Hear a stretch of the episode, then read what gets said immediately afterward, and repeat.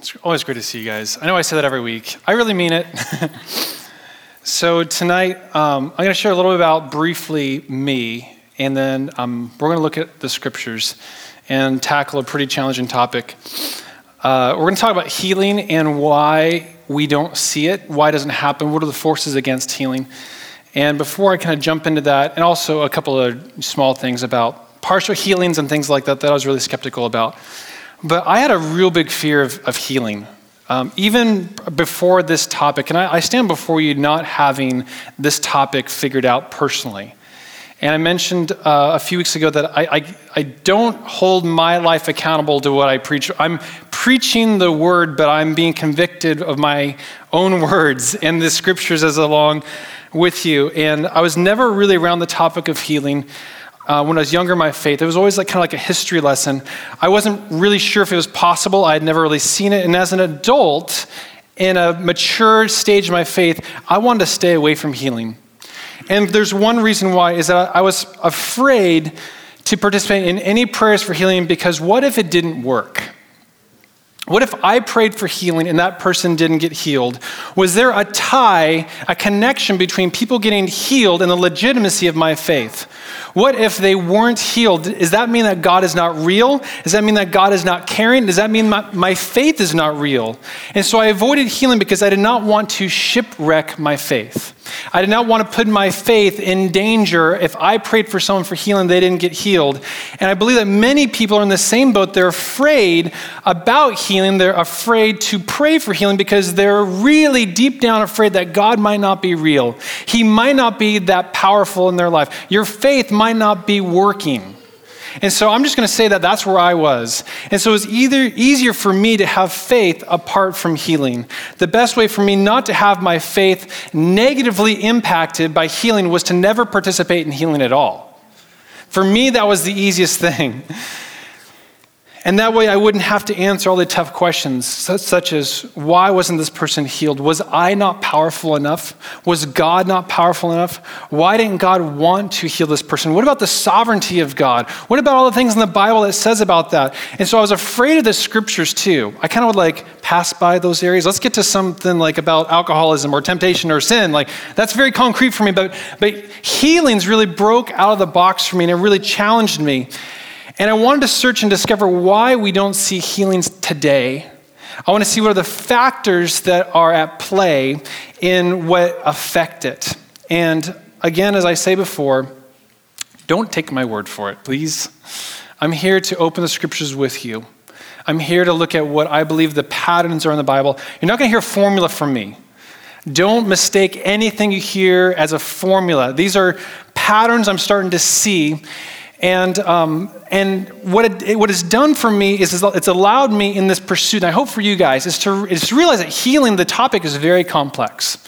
And we, and we can be really dumb about a very complex issue, or we can be very intelligent and well informed about a complex issue. I would like to be well informed about a complex issue. And what I've learned in this process is that I, I went from, um, I'd rather be in a position to where I could be a part time healer instead of a full time skeptic. And until probably this point, I've been a full time skeptic. And I'd rather align my faith and my knowledge and not be afraid of the scriptures, not be afraid of what God says in the stories around me, and, and not be afraid of that and say, okay, I can do my part. I can participate in the framework that God has, but it doesn't need to shipwreck my faith and it doesn't need to alter what I believe. And I'd rather pray 900,000 prayers that don't work in order to have the one that does, because I'd rather be a part time healer than a full time skeptic. Are you with me? Yes. So here's what I want to answer tonight. I never believed in partial healings. I was like, a partial healing is a healing that didn't work. You know, I'm not going to believe that. I didn't believe in progress healings, like, oh, it'll be healed over. I thought, like, boom, you know, it should be right then or nothing.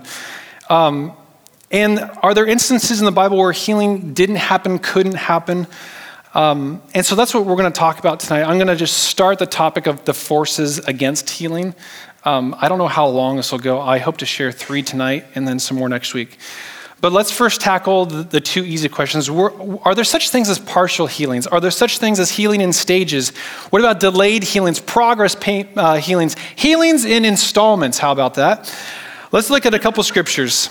Mark chapter 8, verse 22. And they came to, we're going to just pretend that means Bethsaida. I'll, we'll just go with that word. And they brought a blind man to Jesus and implored him to touch him. Taking the blind man by the hand, he brought him out of the village, and after spitting on his eyes and laying his hands on him, he asked him, Do you see anything? And he looked up and said, I see men, for I see them like trees walking around. Then again, everyone say again. He laid his hands on his eyes and he looked intently and he was restored and he began to see everything clearly. What we can learn from here is it took Jesus two times. If you don't believe that there are progress installments of healing right here, Jesus himself, it took him two times, two times, two times to heal him. And so, as we begin to think about healing, if the immediate like lightning comes down, zaps the person, they jump out of the whatever you know ailment they have. If that doesn't happen, that's okay because we actually now have some scripture framework to say, wow, there actually was a progression. And for me, just that simple truth alone was like, oh man, you know, I can actually take heart in knowing that there is a process that can be there. But what about delayed healing? What about things that require um, a little more time? John chapter 9, verse 1 through 7. As he passed by, he saw a man blind from birth, and his disciples asked him, Rabbi, who sinned, this man or his parents, that he should be born blind? And Jesus answered and said, It was neither this man sinned nor his parents. If you were here last week, we redeemed the worst scripture in the Bible about does God make people sick? Does God give people ailments in order to heal them? And this passage right here is mistranslated. I'm convinced without a doubt. If you missed that, just go check out last week. We got really intelligent about this verse. But I'm going to now read it how it should have been translated, okay? Neither that this man sinned nor his parents. In order that the works of God might be displayed in him, we must work the works of him who sent me as long as it is day. Night is coming when no one can work. While I am in the world, I am the light of the world. When he had said this, he spat on the ground and made clay of the spittle and applied the clay to his eyes and said to him, Go wash in the pool of Siloam, which is translated sent. So he went away and washed and came back seeing. Here's a story of a man who's healed in a delayed stage. He came blind, and Jesus spit in the mud, put it in his eyes. You could argue that his condition got worse. You're like, I'm blind, and now I need a bath. Thank you for that. But it's interesting that he went, there was participation needed. There's only two passages of healings where they're actually required an act of faith of somebody else after Jesus decreed, you will be made well, that they're actually required an act on them, on the other person. And so the healing didn't happen immediately, it happened when the obedience came. Fascinating. Here's the other passage for that Luke chapter 17, 12 through 14. As he entered a village, 10 leprous men who stood at a distance met him, and they raised their voices, saying, Jesus, Master, have mercy on us. When he saw them, he said to them, Go and show yourselves to the priests. As they were going, they were cleansed. And as we read the rest of that story, which we don't have here tonight, we know that one of them got healed and turned back. Well, actually, 10 of them all got healed, but one of them made the journey back. What that means is that it wasn't that they turned, they got healed. No, they went, we don't know how long they went, but long enough for them to be out of the picture and one person coming back and giving glory to Jesus. So we, we can trust in those two topics of progress healings or partial healings or things that are in the works are there as well as the ones that are delayed, the ones that we believe God today that there's healing. We look forward to Jesus to, to the fruition. And we can actually take biblical strength on knowing that that is in the realm. We don't need to gauge failure or success upon what happens now, which for me was always a big challenge. Amen? You guys with that? So, now the topic that we all want to know what are the forces that work against healing? What are the factors that are at play when we pray and when we desire and we seek healing? And I'm going to give you a lot of scripture. And we're going to go through a lot of because what I want to do is I don't want you to feel like I cherry picked. Anybody can cherry pick a passage and create a wacky theology. That's a good word. Anybody can cherry pick a random verse and make a crazy theology. And so, I'm going to share with you tonight, it's going to be a lot, but I'm giving you a lot because I want you to feel confident in the word. It's important that as we hold on to things, we actually can hold on to them with not just a shred of kind of hopeful evidence, but we actually say, wow, Jesus, you like really made this reinforced for me. And um, so I want us to be confident in the scriptures and without a doubt on these topics. And again, these aren't formulas, these are patterns, and these are observations I want to share with you. Also, anybody who wants these notes, I will give them to you. So don't wig out if you're like trying to scribble things down because you won't be able to catch up. It's important that your heart and your mind listens and not your pen and paper. I can get you what's on the, the paper, but your hearts need to hear what we're going to talk about. So, what are they? These are just my own thoughts. The first is the region, the city, and the place you're in.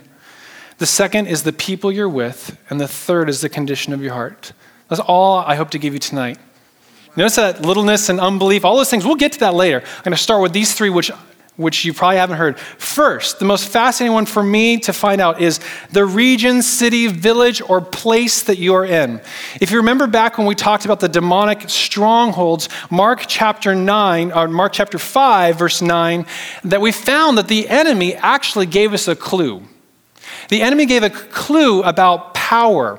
And it's very specific. I have it here for you again. It says, Then Jesus asked him, this is the man who is demon possessed by like 7,000 demons, like he was demonized, right? He had lots of company.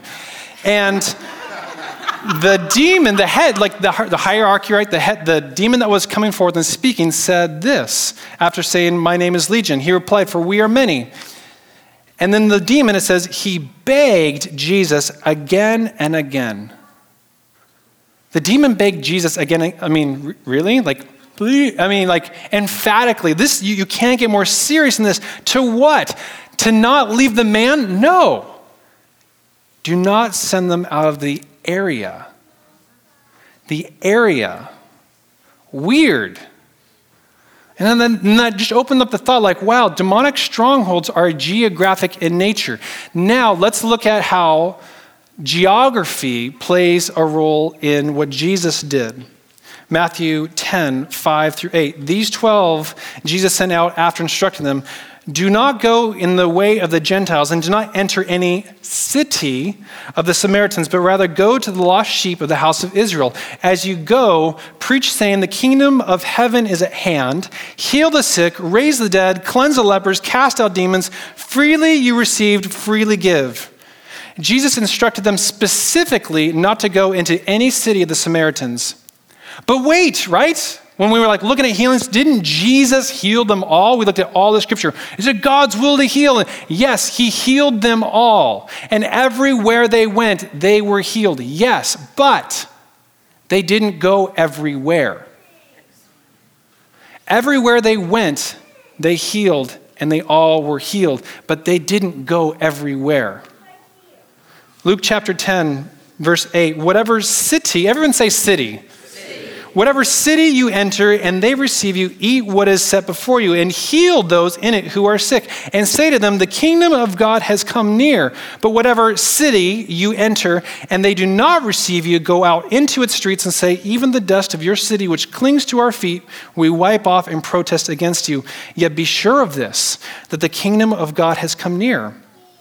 Again, Jesus made specific instruction about entering cities and then talked about healing. The atmosphere for the kingdom to be at work, this is interesting. The atmosphere for the kingdom to be at work was judged at the city level, not the individual level. Matthew 10, verse 14 and 15.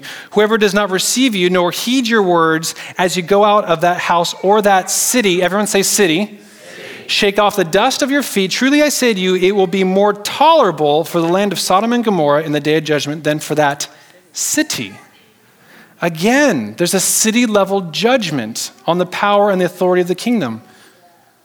Matthew 19, verse 1 and 2, when Jesus had finished these words, he departed from Galilee and came into the region of Judea beyond the Jordan, and large clouds followed large crowds followed him, and he healed them there. Everyone say there. there. Remember, Jesus instructed to not go into certain cities? He says he left Galilee. What is it specific about Galilee? There's a lot of Gentiles in the region of Galilee.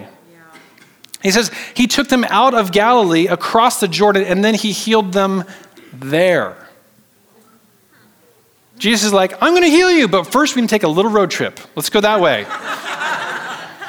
He departed from Galilee with the large crowds, and when he crossed the Jordan, he chose to heal them in a different place in which he found them. Mark chapter 8, verse 22. And they came to Bethsaida, well, let's go with that word again, and they brought a blind man to Jesus and implored him to touch him. Taking the blind man by the hand, he brought him, are you guys reading this? Out of the village and after spitting on his eyes and laying his hands on him, he asked, Do you see anything? And he looked up and said, Weird to read this again. I see men, for I see them like trees walking around. Then again, he laid his hands on his eyes, and he looked intently and was restored and began to say everything clearly. And he sent him to his home, saying, Do not even enter the village. In order to heal this man, do you see what he did before? He took him out of the village and healed him. Again, I'm going to heal you. Hold that thought. Let's walk this way. All right, we there? All right. Boom, you're healed. I mean, and then not only are you healed, but don't go back there. Yeah. That's such a strange thing.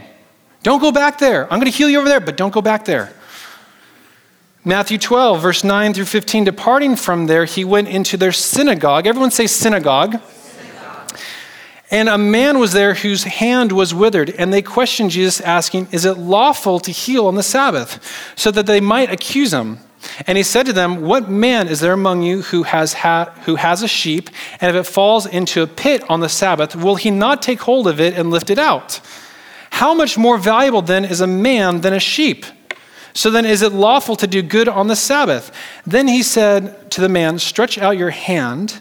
He stretched it out and it was restored to normal like the others.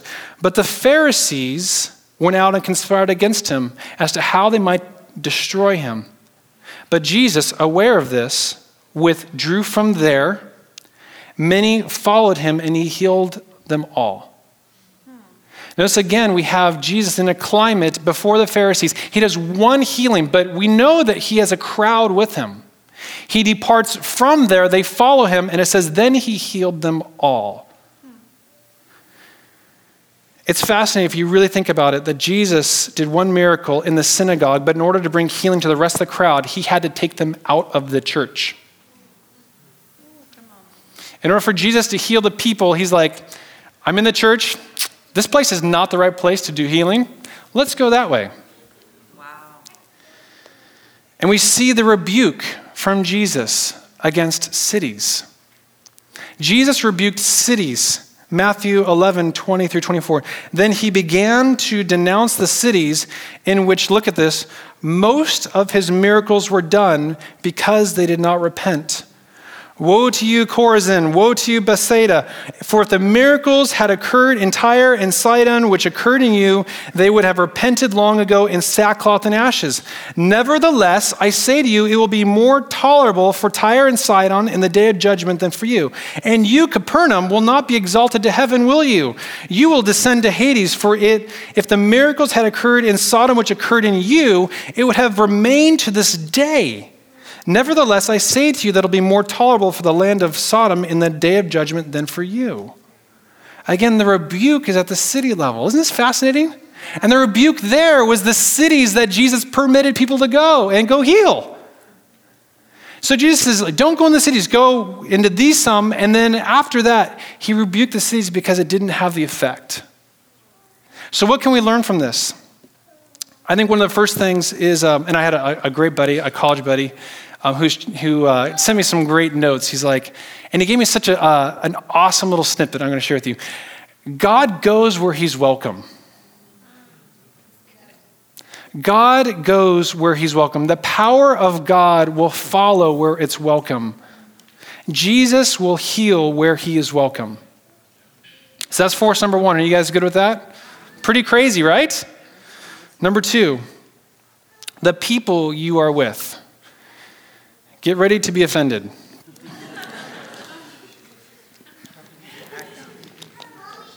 Don't send me emails unless they're very nice. Force number two against the power and authority of healing the supernatural the people you are with, or maybe you. we'll see.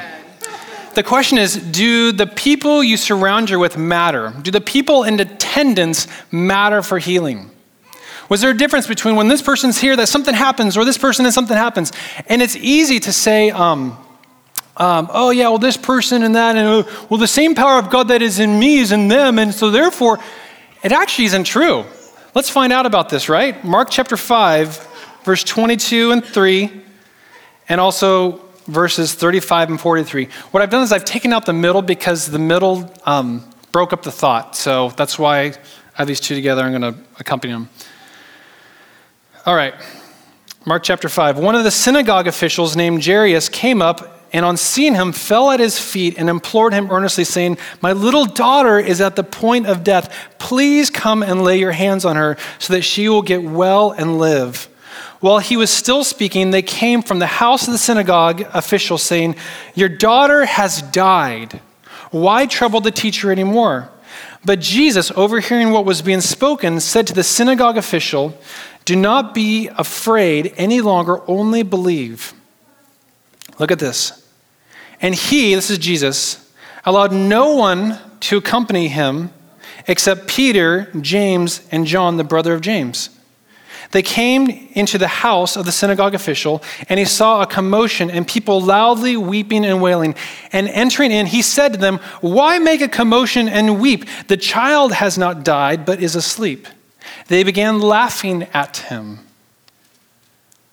But putting them all out,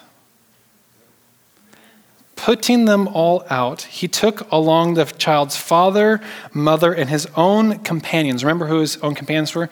Peter, James, and John? Mm-hmm. And entered the room where the child was. Taking the child by the hand, he said to, their, to her, Talitha cum, which translated means little girl, I say to you, get up. Immediately the girl got up and began to walk, for she was 12 years old. And immediately they were completely astounded. And he gave them strict orders that no one should know about this. And he said that something should be given to her to eat. Could it be that sometimes the miraculous is linked to specific individuals? The lie, I believe, is like the same power of God is in them as in me. That actually isn't true. I have the same spirit. But my access to what that Spirit can do is not equal upon all people.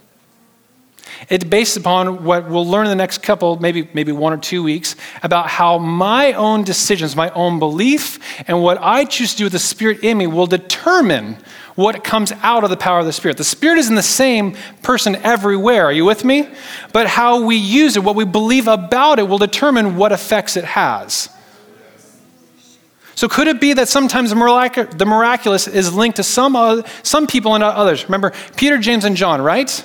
Mark chapter 9, verse 2 and 4. Six days later, Jesus took with him Peter, James, and John and brought them up. How many disciples were there? Twelve. How many people did he take with them? And he offended nine others, right? Actually, in uh, Luke chapter 10, it says that Jesus appointed 70. So he could have just then offended 67 people right there.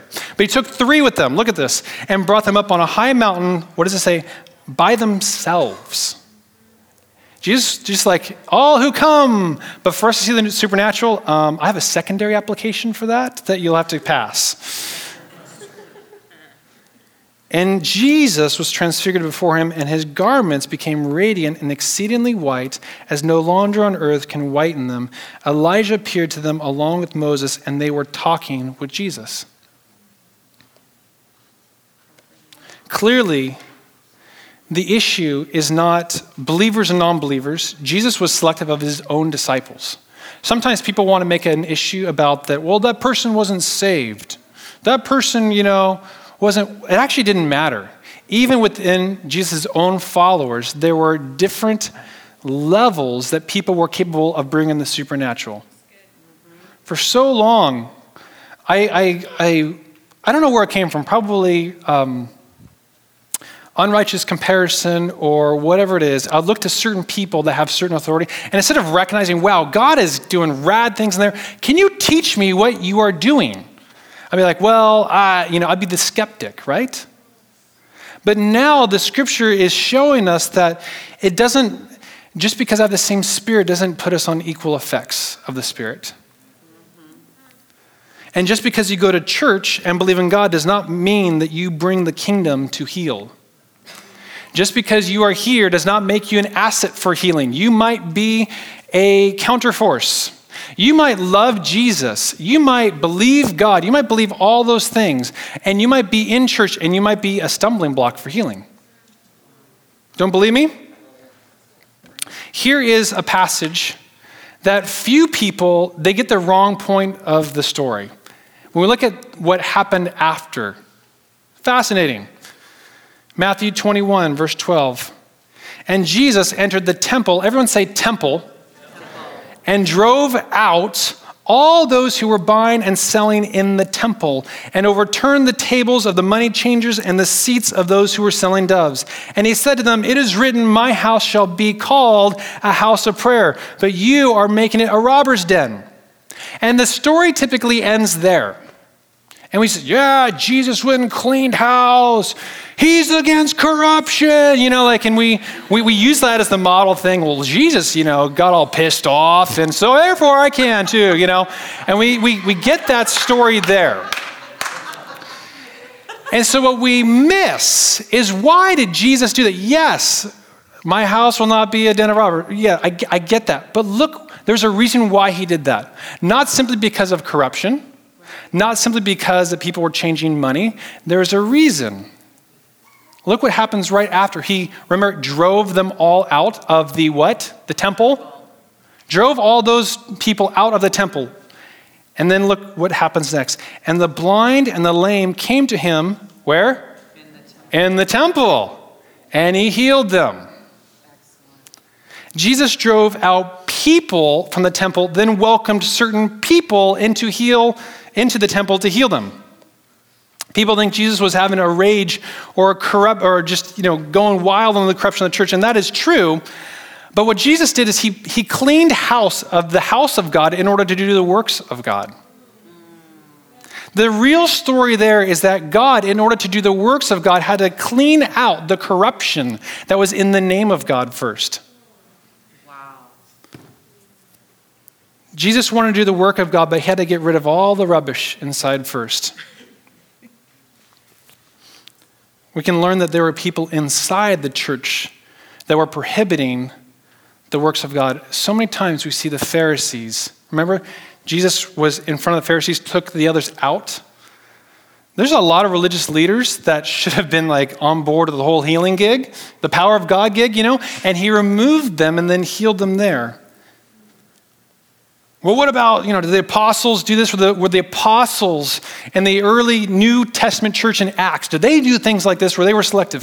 Yes. Acts chapter 9, verse 36. Now, do you think I'm ever going to say no? No, of course, yes. I'm going to lead you because I believe this. Acts chapter 9, verse 36 and 42. Now, in Joppa, there was a disciple named Tabitha, which is translated in Greek called Dorcas. Bummer name.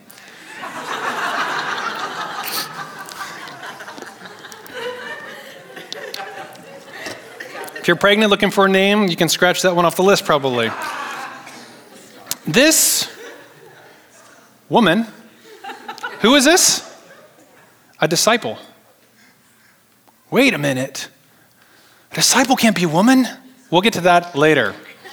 Just, I'm not saying, I'm just saying, a disciple named Tabitha, this woman, so that will be a different topic sometime later, was abounding with deeds of kindness and charity, which she continually did. And it happened at that time that she fell sick and died. And when they had washed her body, they laid it in an upper room. Since Lydda or Lydda was near Joppa, the disciples, having heard that Peter was there, Peter, remember, it was very specific. There's a lot of apostles and disciples at this time, there's a lot of them. They heard that Peter was there sent two men to him, imploring him, Do not delay in coming to us. So Peter arose and went with them. When he arrived, they brought him into the upper room, and all the widows stood beside him, weeping and showing all the tunics and the garments that Dorcas used to make while she was with them. But Peter sent them out. Peter sent them all out and knelt down and prayed. And turning to the body, he said, Tabitha, arise. And she opened her eyes. And when she saw Peter, she sat up. And he gave her his hand and raised her up. And calling the saints and widows, he presented her alive. It became known all over Joppa that many believed in the Lord. This crazy stuff. It's not one passage, it's not two passages. I'm giving you like a ton of them. Who we are matters. Who we spend time with matters. Who we bring into the expectation of the move of God matters. So, what can we learn from this? Is that the text does not take specific, in these issues, um, these texts, it does not make specific mention of issues of why those people were. The, the past two, it was they were all weeping and mourning. I, I can get into that later, but I wonder between those two that it's hard to declare healing while you're weeping and mourning. but that's really the only detail in all those stories about people that distinguished it. And so we'll talk about some other individual things, but it's. Um, it's important to know that Jesus was intentional about people and who was with them when he healed. Are you guys good with that one? Yeah. Force number three a force that comes against healing, against the supernatural, against the move of God, is the condition of your heart. The condition of your heart. Remember, why did Jesus rebuke cities? Matthew 11, we have it again. Verse 20 Then he began to denounce the cities in which most of his miracles were done because they did not repent. It's important to note that this was specific in which cities he wanted to heal, and then he healed them. And then he renounces the cities in, in which most of the miracles were done. The cities in which most of his miracles were done. In the city that most of his miracles were done did not have the intended effect. Can you thwart the purposes of God? No. Yes. Right here, we're saying, we're seeing Jesus kind of regretting that he brought the healing because it didn't have the intended effect. They were unaffected by what Jesus did for them. The cities, let me say it again, they were unaffected by what Jesus did for them. If Jesus is renouncing places where most of his miracles are done, what makes us think that he will continue to do miracles in places where he's uninvited and unwanted? What makes us think that Jesus will continue to do miracles and the supernatural where it has no effect, where it has no impact? Why would Jesus continue to heal if it's not being effective? There's something about being affected by what just happened that leads to more. Let me say that again.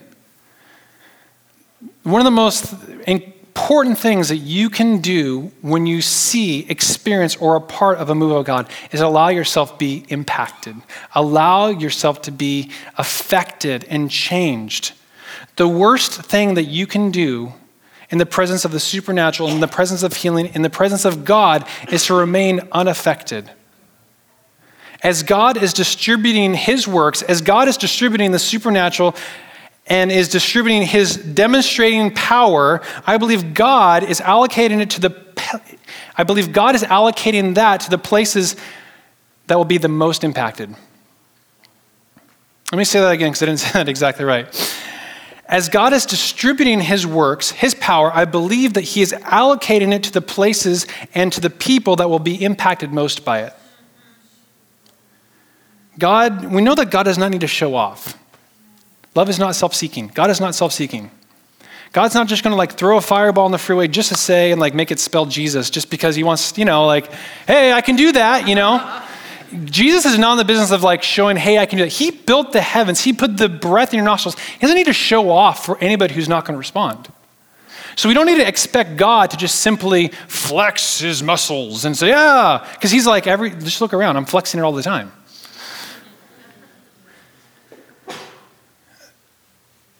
But God is designed to distribute miracles and healing according to restoring people into the kingdom of heaven.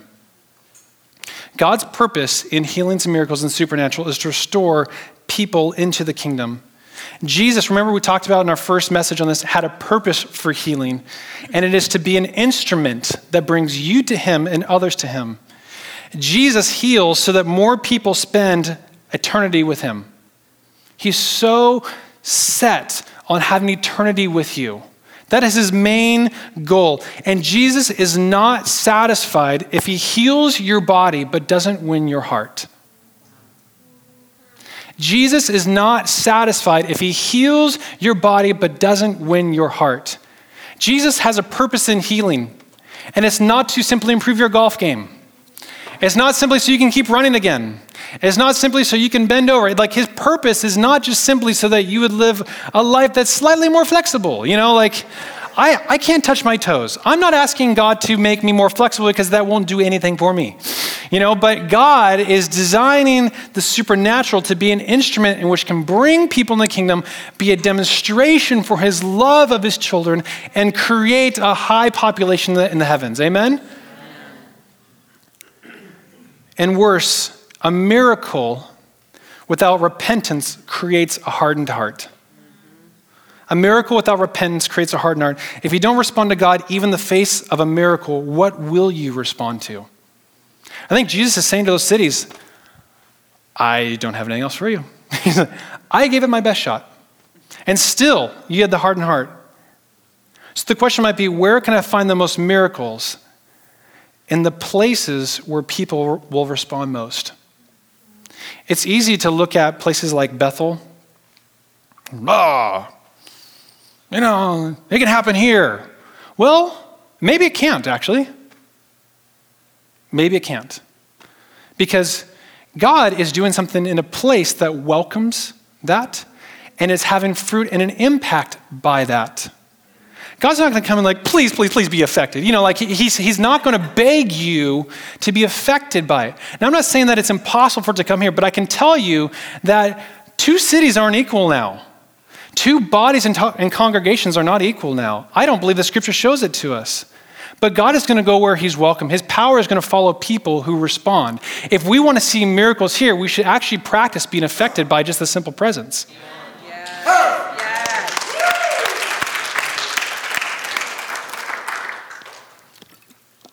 So it begs the question could it be that we don't see miracles in our life because we have become unresponsive and unaffected to the power of God we already had?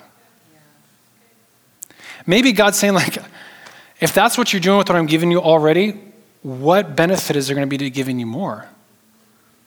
I don't think God gets exhausted by distributing power, but I think that He wonders, like, I could make the walls become faces and say, Jesus is Lord. And you would still be like, oh, maybe that was just a hologram. I, I think, I think Jesus is like, kind of like, I, I would do those things, but he knows our hearts. So the question is, could it be that God does not feel welcome to do the miracles before us because the last time he did it fell flat? Could it be that God does not feel welcome to do miracles in your life because the last time he did it fell flat? And maybe nobody's ever opened the conversation of, wow, yeah, I was a part of something really crazy and it really didn't have any effect.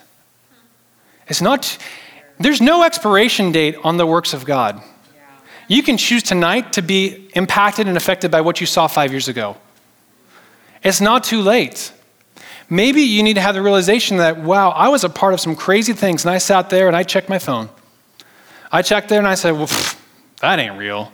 He's faking it. Maybe you're right now saying, I saw crazy things, and in response, and instead of responding with being affected, I hardened my heart with skepticism. And maybe that's the door that's closed in your life from seeing more power. And God's like, I gave you the real deal. And you said it's not for you. You said it's not legit.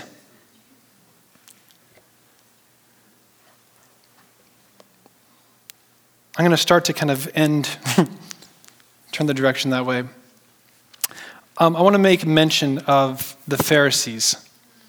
The Pharisees are like kind of the, if Jesus is the good guy, you know, the Pharisees, get on Jesus, yeah, you said that, you know, like we all, yeah, you know, all about, yeah, he really put them in their place, you know, all of us, like, we look at them. But here's what's fascinating about the Pharisees is that we need to actually have a little more compassion on them. Here's why Luke chapter 7, verse 30. But the Pharisees and the lawyers rejected God's purposes for themselves. God actually said, I did not create you to smite you. I did not create you to make an example of you. My purpose for you was that you would be a pillar of the kingdom. My purpose for you is that you would have a soft heart. And the Pharisees rejected it. God's explicit purpose for them was that they would be part of God's kingdom coming to earth, and they rejected it. Again, in Mark chapter 5, or Mark chapter 3, verse 5, Jesus says, After looking around at them with anger, grieved at their hardness of heart. Jesus was heartbroken over the condition of the Pharisees. You need to know that God's purpose for the Pharisees was not what happened. It's not how the story was supposed to go. And Jesus here, he's grieving over their hearts. He desired that they know him and receive him. That was his purpose. Now, let me pause that thought right there, okay? Think back to the Old Testament people crossing bodies of water, you know, doing crazy things. Um, awesome works of God in the Old Testament almost always accompanied one task. Jesus like, boom, you know, there goes the Red Sea, or boom, there goes the Jordan River.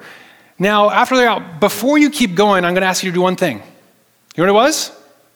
Build a tower of rocks. Build a monument. Build something to remember this. Why? Because you will forget. You will, ah, oh, what Jordan River? That was so yesterday. What has God done for me lately? No, he's saying, do something so that you will not forget. Please remember because your heart will become hard and you will forget what I did before you. Please don't become numb to the power of God, but remember it and be affected by it. And every single time you forget it, go back to look at it and remember it. Let it change the way you live and react. There's a story of the Old Testament. Why was Jesus grieved at the Pharisees? Jesus was particularly grieved with the Pharisees because most of them had the scriptures memorized. If anybody could recite every miraculous work of God, it was the Pharisees. They had it all. They knew it all. I mean, they would wear it on boxes on their forehead. I mean, they were really serious about it. But to those who could recite all that God in the past refused to live today as if God could do it now. The Pharisees grieved Jesus' heart because they knew the power of God and didn't believe it when it stood before them. God parted the this is the Pharisees. God parted the Red Sea, but it doesn't happen now, said the Pharisees. Jesus healed people back in the day, but it doesn't happen now, says today's Christian. If you are one that says healing happened really back in the days of Jesus, you sound more like a Pharisee than you do a modern day Christian that's supposed to believe that today Jesus lives today. If you're the, the, type that that's not for today, you sound exactly like the Pharisees who said that can't happen. That happened back then. And Jesus' heart is grieving. Not to beat up on them too much is did this ever happen to the disciples? Where they experienced a miracle and then fell victim to a hardened heart and to unbelief. Did they ever forget the greatness of Jesus and his capabilities? Mark chapter 6, verse 48. This is Jesus. Seeing them, the disciples, straining at the oars, for the wind was against them at about the fourth watch of the night. And he came to them walking on the sea, and he intended to pass by them. I don't know why he was intending to pass by them and not join them, but that's an interesting passage. But when they saw him walking on the sea, they supposed that it was a ghost and cried out, for they all saw him and were terrified. But immediately Jesus spoke with them and said to them, Take courage, it is I, do not be afraid. Then he got into the boat with them, and the wind stopped, and they were utterly astonished, for they had not gained, listen, they had not gained any insight from the incident of the loaves but their heart was hardened. Right there, immediately after the miracle of wham, fish and bread for thousands. They had to let that incident lapse in their memory and not live according to what they believed and saw. I think Jesus gives a little bit of slack to the disciples because in Acts chapter 4, when Peter is standing before the Sanhedrin, the, Sanhedrin kind of does like a backhanded compliment to him, knowing that the men were uneducated but had been with Jesus. And so I don't think they really knew any better. So we see that a hardened heart will make a stumbling block to more supernatural. So, what are some of the ways that our heart can become hardened? And we'll tackle that next week.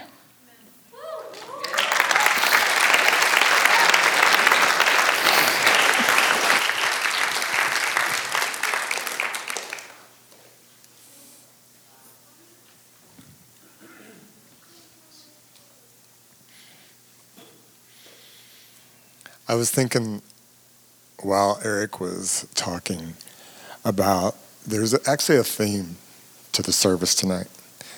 And somebody texted me and said the testimony validated blessing the children. Because when the kids come up, they're innocent. You know, they're having fun. Like when we're worshiping, they're, and I know it might be distracting to some of you, but I think that's how God sees it. You know, Scarlett was up here like twirling in circles. She was reaching for the mic. She was, you know. And then Amanda gets up and gives a testimony, and it takes it out of, it, it took relationships to a whole different level. Because what she was talking about is innocence. Because if you start your relationship, you build your foundation on innocence. And if you're here tonight and you didn't start your dating relationship that way, or if you're in one, you can actually go back and totally make it something different. We have testimonies here. Mike and Ashley did that with their relationship. And, it's, and they've had a powerful impact even in our ministry. Angela and Eugene did that in their relationship. So there, you can powerfully become innocent as a child. And when Eric was uh, speaking, I was like, God, I have seen some amazing miracles.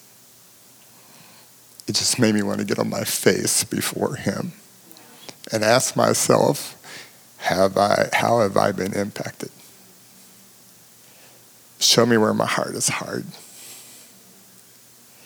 And that's why you guys hear us, you know, we ask you not to let just anybody pray for you. For this reason, because we ask our leadership to sign a written commitment that says if you have aught with anyone, you'll either handle it within a week, or if you don't want to, we respect your right not to, but we're asking you to step off the leadership team until you can handle it. Because division in a body is really powerful and works against. So I thought it was really powerful when Eric was uh, preaching tonight. I remember when he used to have sermons that made no one unhappy. But we weren't growing then, and we didn't experience the power of the Lord. So if tonight you. Uh, got something to think about, something to take home, spend time with the Lord like I did. You know, I was even thinking about sometimes when we pray for people, I'm very particular about that. And there have been times where I've actually gone to people. I did this once in Virginia, and I took someone's hand off of. I was praying, and this woman came down and put her hand on the person I was praying for, and I took her hand off and put it in her lap. Because when we stand up here, we have a scriptural responsibility to do the very best, and I have a responsibility when I stand here to take care of my own stuff. So we value your lives tonight.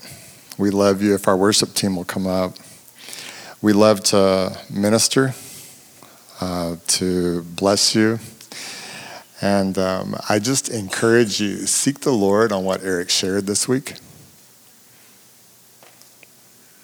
Develop the heart of a child. That's why Jesus said, you know, let little kids come, because that's what the kingdom of heaven is made of.